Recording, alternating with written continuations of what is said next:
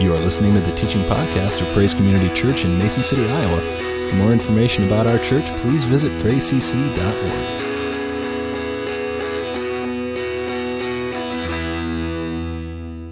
This morning, I want to kind of just start, and I'm going to spend a couple of weeks, I don't know how many weeks, but a couple of weeks, and I just kind of want to really uh, kind of start hitting on biblical authority. I feel like so much of the breakdown in our culture today when we see a lack of respect for law enforcement. We see the breakdown in homes, the lack of parental authority, or we see the breakdown in schools where there's a lack of respect for the authority of teachers, of principals. It really all comes down to really a lack of biblical authority, both in our understanding of that biblical authority as well as our coming under that biblical authority. So I want to just kind of talk about, for the next couple of weeks, biblical authority. I want to talk about it from the perspective of how did Jesus see it and understand it? How did he apply or walk in biblical authority? And, and how are we, as the church, the body of Christ, how are we being called to walk in or to come under biblical authority? And therein really kind of lies one of the principles of of authority. In order to have authority, you must be under authority. And you're going to you're to kind of hear that uh, principle kind of in a number of different ways this morning. But again, you must be under authority if you're ever going to have or to exercise authority. Now, to be clear, there's a huge difference between power and authority. And we see both of those in our culture, we see both of those uh, in the scriptures because a lot of people mistake power with authority. Power, in essence, is the ability to determine what needs to happen, what needs to occur, what needs to be done. And then you couple that with coercive force where I can make you abide by or do whatever I wish or desire. I can force you to comply with my demands. I can decide what I want done and power is is that I have the force to make you do it whether you want to or not. And again, we often uh, see this kind of power in dictators, for example. I can force you to comply with my demands. This is one of the main ways power can be used. Now, authority is different in that authority is the ability to get you to do what I desire you to do without any force or coercion on my part. Authority is simply just to present myself, my wishes, my ideas, my desires in such a way that people want to. They'll willingly comply without any force or pressure from me. Now, one of the significant relationships between power and authority is as power increases, authority decreases, and vice versa. As authority increases, power, in the way that I've described it, decreases. One of the things we're going to kind of see and discover this morning is that Jesus walked in great authority. So, to get an idea of how Jesus kind of understood and really applied and walked in authority. I want to just share with you one of the healing miracles uh, recorded in Matthew chapter 8, uh, beginning in verse 5. If you have your Bibles, I would invite you to turn there. Otherwise, you can just follow along with me here on the screen. And there it says that when Jesus entered Capernaum, a centurion came to him, begging him and saying, Lord, my servant is lying paralyzed at home, terribly tormented. And Jesus said to him, I will come and heal him.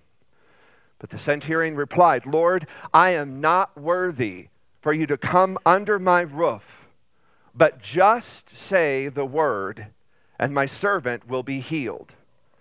For I too am a man under authority with soldiers under me. And I say to this one, Go, and he goes, and to another, Come, and he comes, and to my slave, Do this, and he does it. Now, when Jesus heard this, he was amazed. Some of your translations would say, He marveled at this man's response and said to those who were following, Truly, I say to you, I have not found such great faith with anyone in all of Israel. And I say to you that many will come from the east and the west and recline at the table with Abram, Isaac, and Jacob in the kingdom of heaven.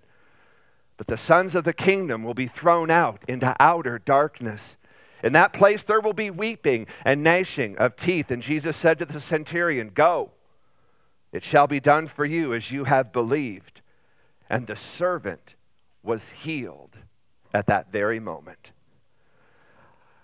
Now, I think this is kind of one of the more interesting stories involving Jesus and his he- healing miracles. One of the things I love about the healing miracles is that each healing miracle is designed to teach you something different about the power of healing. God doesn't do healing uh, just in one way. It's not a formula that you have to figure out and then you basically kind of just apply the, the formula to get people healed. Jesus healed in a lot of different ways.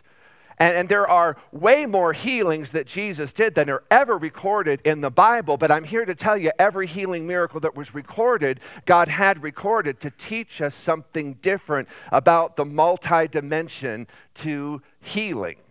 And so, this is kind of one of these very, very interesting uh, stories involving Jesus and healing miracles. And, and I say that because there just are certain times in Scripture when you hit something and it just explains a lot.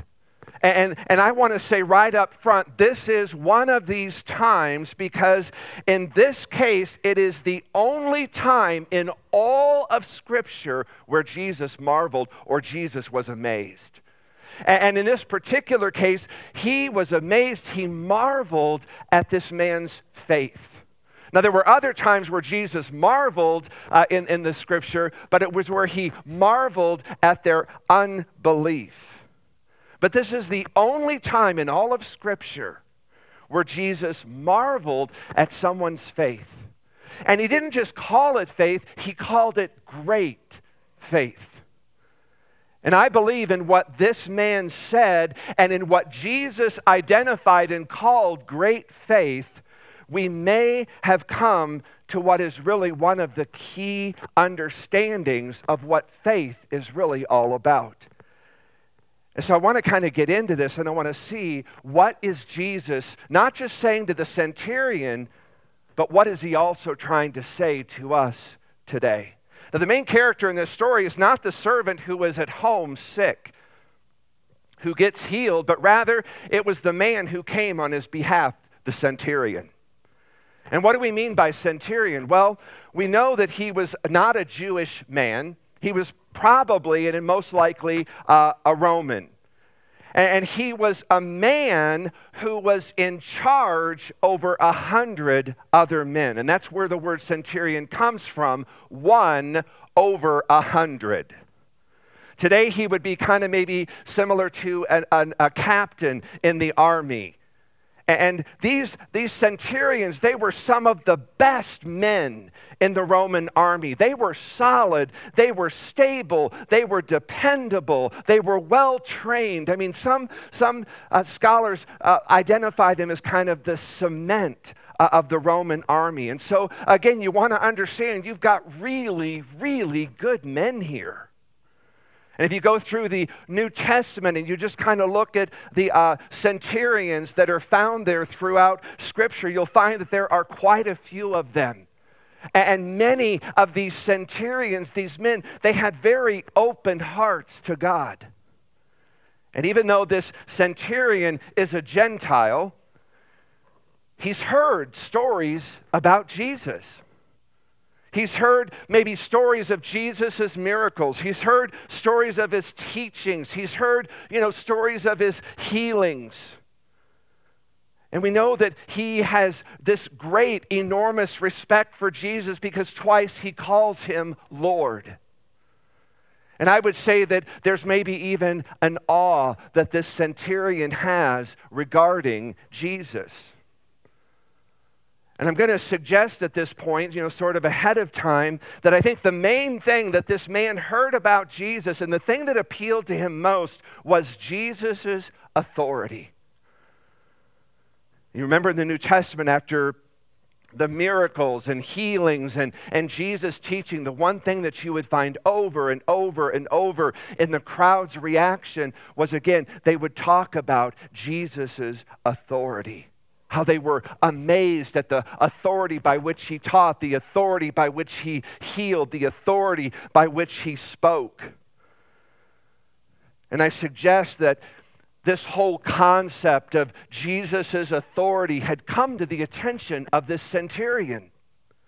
As a military man, probably almost from the cradle, he had this concept of authority kind of drilled into him. And the centurion seems to kind of have understood what Jesus was all about better than those who had been with him. The scripture says that this centurion had a servant who was home. He was very sick. And Jesus responds to his request and says, I will come to your house and I will heal him. The centurion, again, his enormous respect for Jesus, he responds and he says, I'm not worthy for you to even come under my roof. But Jesus, if you could only just speak the word, I know that my servant would be healed. And the centurion said, and I want to quote this again because this is so important to understand. He said, For I too am a man under authority, with soldiers under me, one over a hundred. And I tell this one, go, and he goes. This one, come, and he comes. This one, do this, and he does it. This centurion, again, he understood authority. You got to hear this. But this is where, again, I believe one of the keys to faith, great faith, faith that will move mountains, this is where great faith can be found and understood. That, cent- that statement of the centurions I just quoted, again, it's what caused Jesus just to stop in his tracks and, and turn to that man and marvel. And he said, I've not found this kind of faith in anyone in all of Israel. And Jesus is saying, That's where I should have found it. I should have found it in the people of God. I didn't find it there where I should have found it. I found it where I didn't expect to find it. That is the indictment of the church today. Jesus is looking for great faith, people who can walk in great faith. It says that he's searching the earth looking for faith. Will he find faith among us?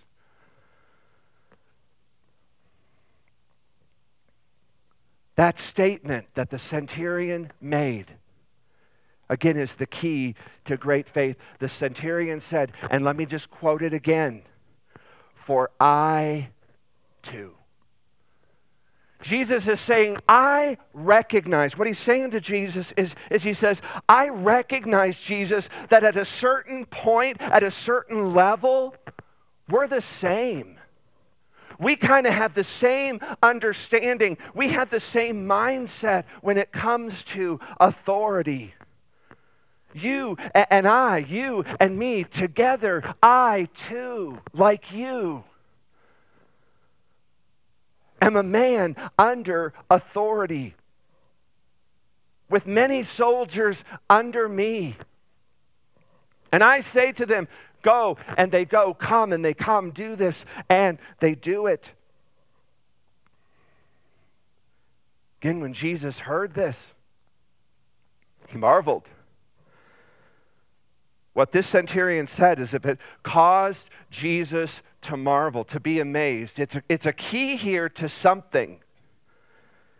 And I'm convinced it was all about his understanding of authority. So, what is authority? The Greek word is exousia, and it literally means to come out of yourself. What does that mean? It means that authority is when one person has delegated authority to another to speak and to act in their place. Now, if I, I've been given authority, I have, uh, if I have been given um, authority, if I have given you authority, if I have given authority to Patty, what the New Testament teaches is I have come out of myself and into her. And I have given her authority that she would go and do, that she would go and say what I would do, what I would say if I were to go myself. I have come out of myself and into her. That's the idea of authority. I have come out of myself and into another. That in whatever place you go where you have been given authority, you interpret, you enact my mind, my will, and my agenda as if I were going to go and do it myself. You are going to go under my authority, with my authority, and you are going to get done what I want done, and you're going to do it in such a way that it was as if I myself went. That that's the idea of authority into someone's authority or we're under someone's authority and we're not doing their will, their agenda, their mind, we're not doing what they want done is if I'm that person that delegated the authority, I begin to become very frustrated and disappointed. It's like if I go to work at Steve's body shop, okay? Steve's going to give me a certain level of authority there as an employee. Okay, so I'm going to have to know what does Steve want done? How does Steve want it done? I've got to be able to do it exactly the way Steve would want it done, as if Steve himself were doing it. Now, if I were to go into Steve's shop and, and, and say that I am under your authority, but I'm going to do what I want to do the way I want to do it, whether you like it or not, it's frustrating as a business owner. Steve would be very frustrated. I probably wouldn't be employed there very long, would I? So it's extremely important. You have to know if you're under someone's authority, it's crucial that you know their mind, their will, and their agenda so that you can go and be an exact representation of what they would want done or said and the way they would want it done. Now, at the heart of authority, you come to this idea of, of standing under authority. So I said earlier, you cannot have authority unless you're under authority. They both come together.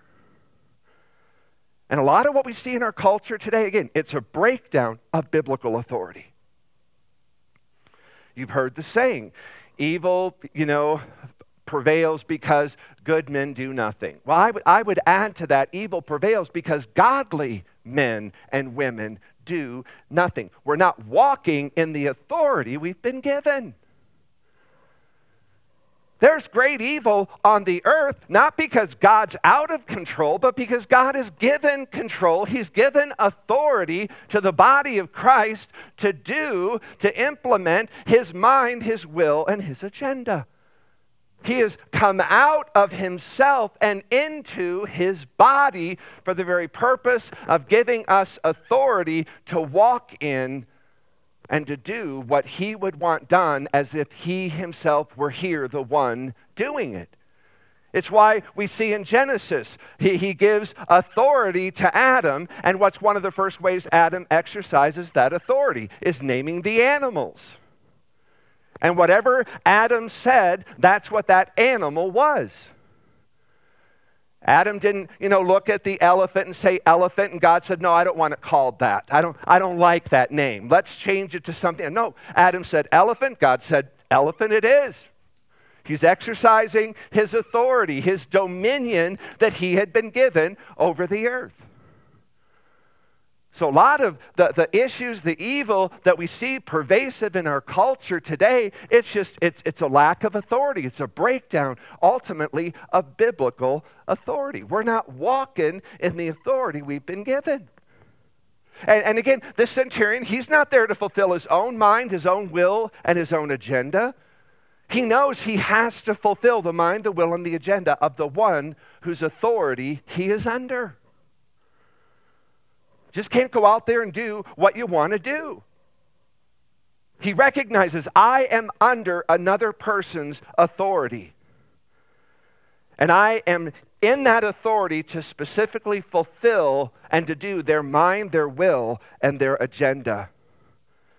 So this centurion had authority because he was under authority. So, this centurion in Capernaum, where Jesus and he meet, he stands under his commander, who stands under his commander, who stands under his commander, who stands under his commander. And there's this chain of command that goes all the way up to the Roman Caesar. It's his authority, ultimately, this centurion is under the authority of the, of the Roman Caesar. And he is there to enact the mind, the will, and the agenda of the Roman Caesar. So he's under authority in order to exercise authority. And again, if you're not under authority, you don't have any authority. Now that means when this centurion speaks, way down here, you know, this is where he's at maybe in the chain of command. When he speaks down here, it's as if the Roman Caesar is speaking.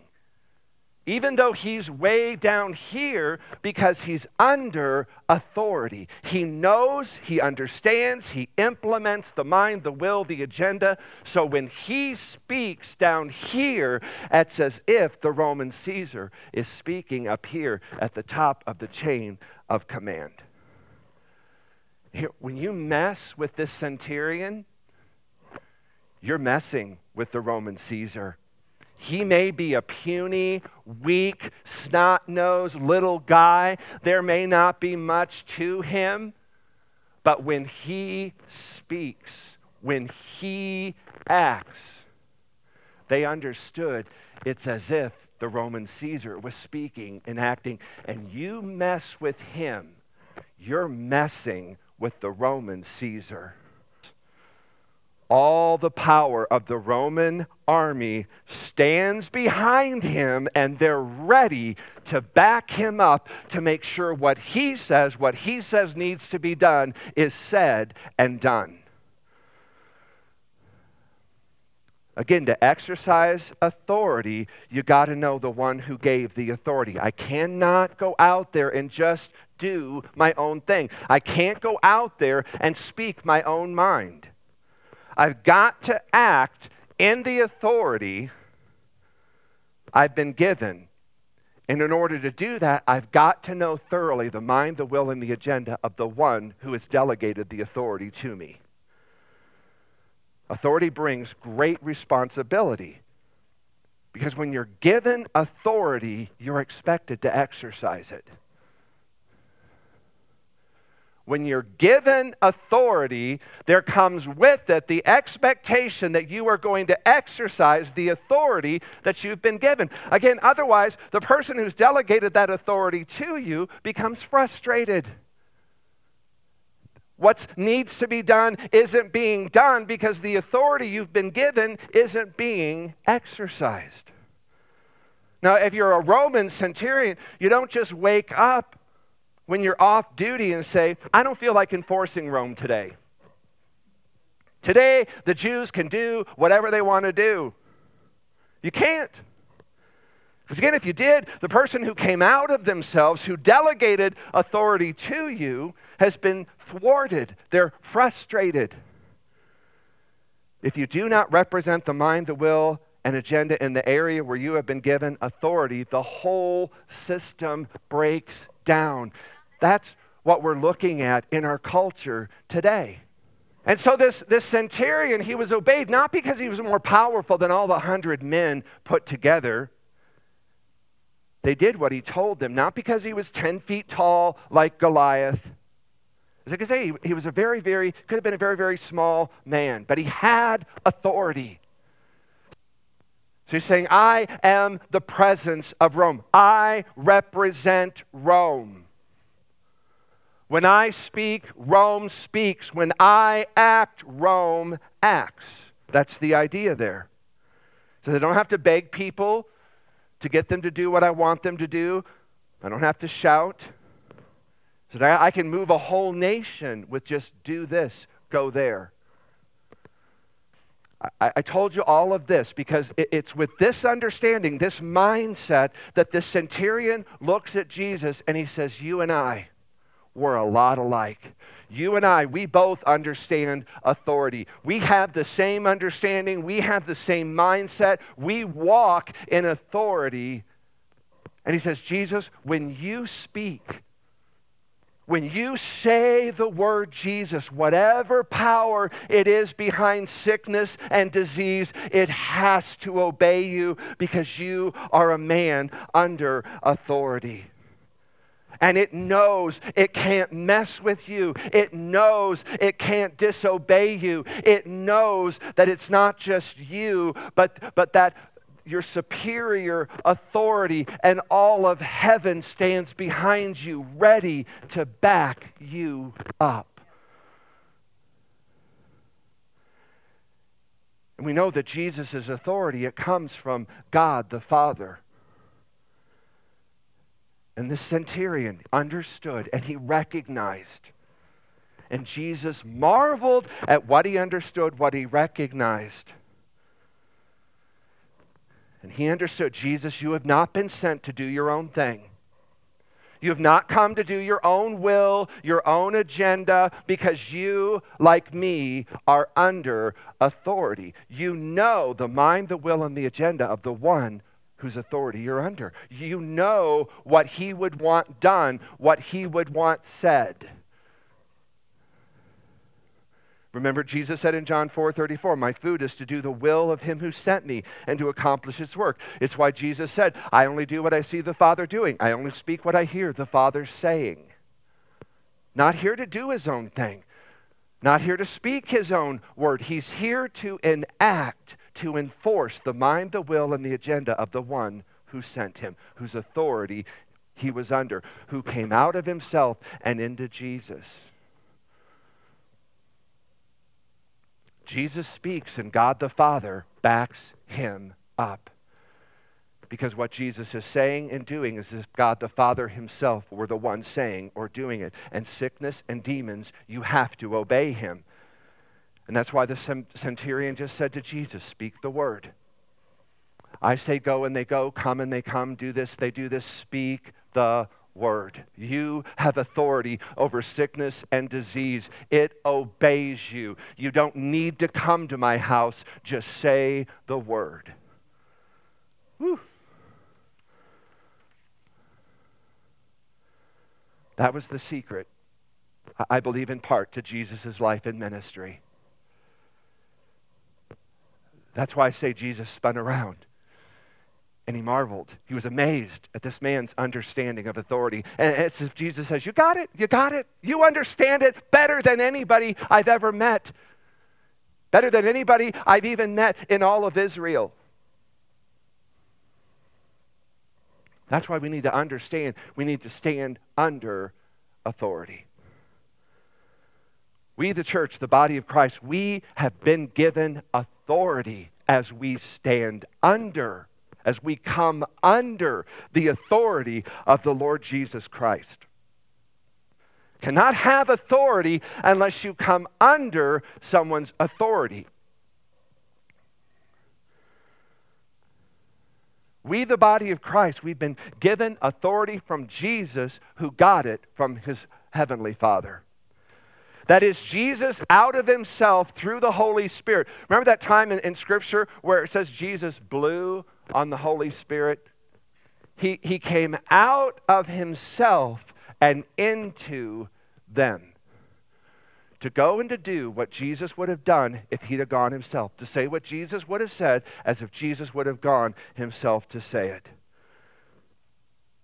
that as Jesus speaks, we speak. As we do, it's as if it were the hands of Jesus doing it himself. As we speak, it would be as if the lips of Jesus himself were saying those words. Our hands become an extension of the Lord Jesus Christ. Jesus has given to us exousia authority as we stand under, we come under his authority. We are the body of Christ, and we implement the mind, will, and the agenda of the one who sent us. But again, it is so critical. We must know what the mind, the will, and the agenda of the one whose authority we are under. God is not out of control, the church is out of control. Men, I'm speaking to you. It's time to wake up and it's time to step up. And I'm not here to denigrate the women. I'm here to support. I am here to encourage. I am here to do whatever I need to do to empower the women to do what God's calling them to do. But my question is where are the men? Where are you? Is this your exercise of authority to sit behind the women? Wake up. Step up. You've been given authority. Now, some of you don't have any problem going out there and exercising authority in your workplace. But for some reason, you come into the church and you're overcome with fear or uh, ignorance or incomp- I don't know what it is. But we're not walking in the authority we have been given. And thank God the women have stepped into the gap. But it's time, men, to wake up and to step up. Step up in the church, step up in your families. Begin to exercise the authority, the dominion that you've been given through the Word of God. Don't let fear, don't let ignorance. We, we know, the Bible says we have the mind of Christ. We know. We know what His mind, His will, and agenda is. He's given it to us. God is not out of control. The church is out of control. God is not out of authority. He's waiting to delegate authority. He's waiting to give that authority. Jesus said, last verse of Matthew 28 18, all exousia, all authority is given to me in heaven and upon earth. Go, therefore, and preach the gospel. Jesus said, I have received all authority. Now go and walk and exercise that authority that you have been given.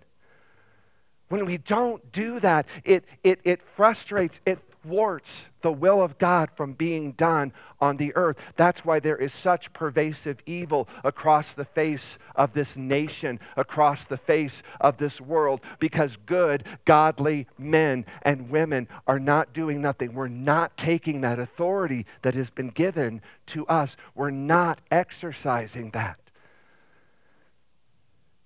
And it's thwarting the will of God across the nation. All of our enemies of the spirit world, they're stronger than us. The devil, he's stronger than us.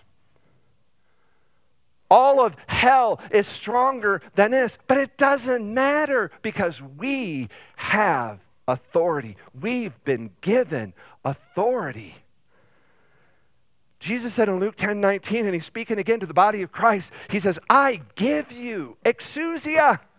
I give you authority to do what? To trample on serpents and scorpions. I give you exousia, authority over all the power of the enemy. That's a lot of power. That's a lot of authority. Jesus has given us authority over the power of the enemy. But where has this authority been given? It's focused in the name of the Lord Jesus Christ. And I'm going to close with this. In Luke chapter 10, you may remember Jesus commissioned 70 disciples to go out, and he just wanted them to prepare the city for when he would come. And Jesus gives them instructions on what to do and what not to do. And he says in verse uh, 17 of Luke 10, it says, The 70, he, he gives them authority to go out and to heal the sick, to raise the dead, to preach the good news to the lost. And it says the 70 came back from doing that. And he said they were filled with great joy. And they said, Jesus, you're not going to believe that. Not only did we do everything you told us to do, but even the demons obeyed us. This authority you gave us, man, it was more than we ever expected or understood, man. Even the demons obeyed us.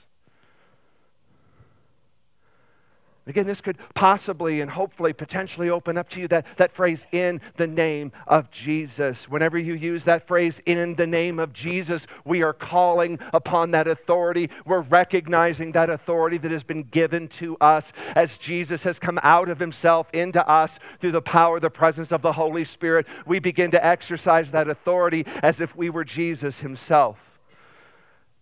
That's the idea. I'm doing this, I'm saying this, not under my own authority, but under the authority of the one who has sent me, the Lord Jesus Christ. It means we maybe better think twice when we use that phrase in the name of Jesus. When I say in the name of Jesus, it means I have expressed the mind, the will, and the agenda of the one who sent me. And when I speak that word, when I exercise that authority, I have God the Father and all of heaven backing me up. I'm not here on my own. I come in the name of the Lord. I come in the strength of the Lord. I come in the power of the Lord. That is what it means to understand, to exercise, and to walk in the authority of the Lord Jesus Christ. And this is what Jesus calls the church to today. The world is waiting for the sons and the daughters of God to wake up, to rise up, to begin to walk in and to exercise that authority that has been given to us in the name of Jesus. Amen. Let's stand together this morning. Father, we thank you there is power in the word of Jesus.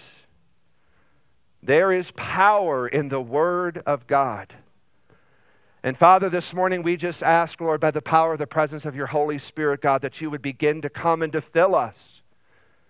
That God, you would begin to come and to release your authority over us, in us, and through us. That Father, we would begin to go to be the hands, the feet, the mouth of Jesus. Father, that we would see darkness and bring light. We would see sickness and bring healing. We would see hopelessness and bring hope. Not because it's what we want, but it's because it's what you want. We are here, your servants, co heirs, co workers with Christ Jesus. We are here to know and to understand and to implement the mind of Christ, which you have revealed to us through your word and through your Holy Spirit. So, Father, we just ask, Lord, that the Holy Spirit would begin to fill us, to empower us, Father, that we would begin to go and to do as Jesus would do himself, to speak as Jesus himself would speak through us. And Father, we thank you, Lord, that you have given this authority to your body, the church. And Father, I come against any lie of the enemy. I come against any scheme of the enemy, fear, doubt, worthiness. There's some of you that are feeling, I'm not worthy to walk in this. Yes, you are. It's not your worthiness you're walking in, it's His worthiness you're walking in.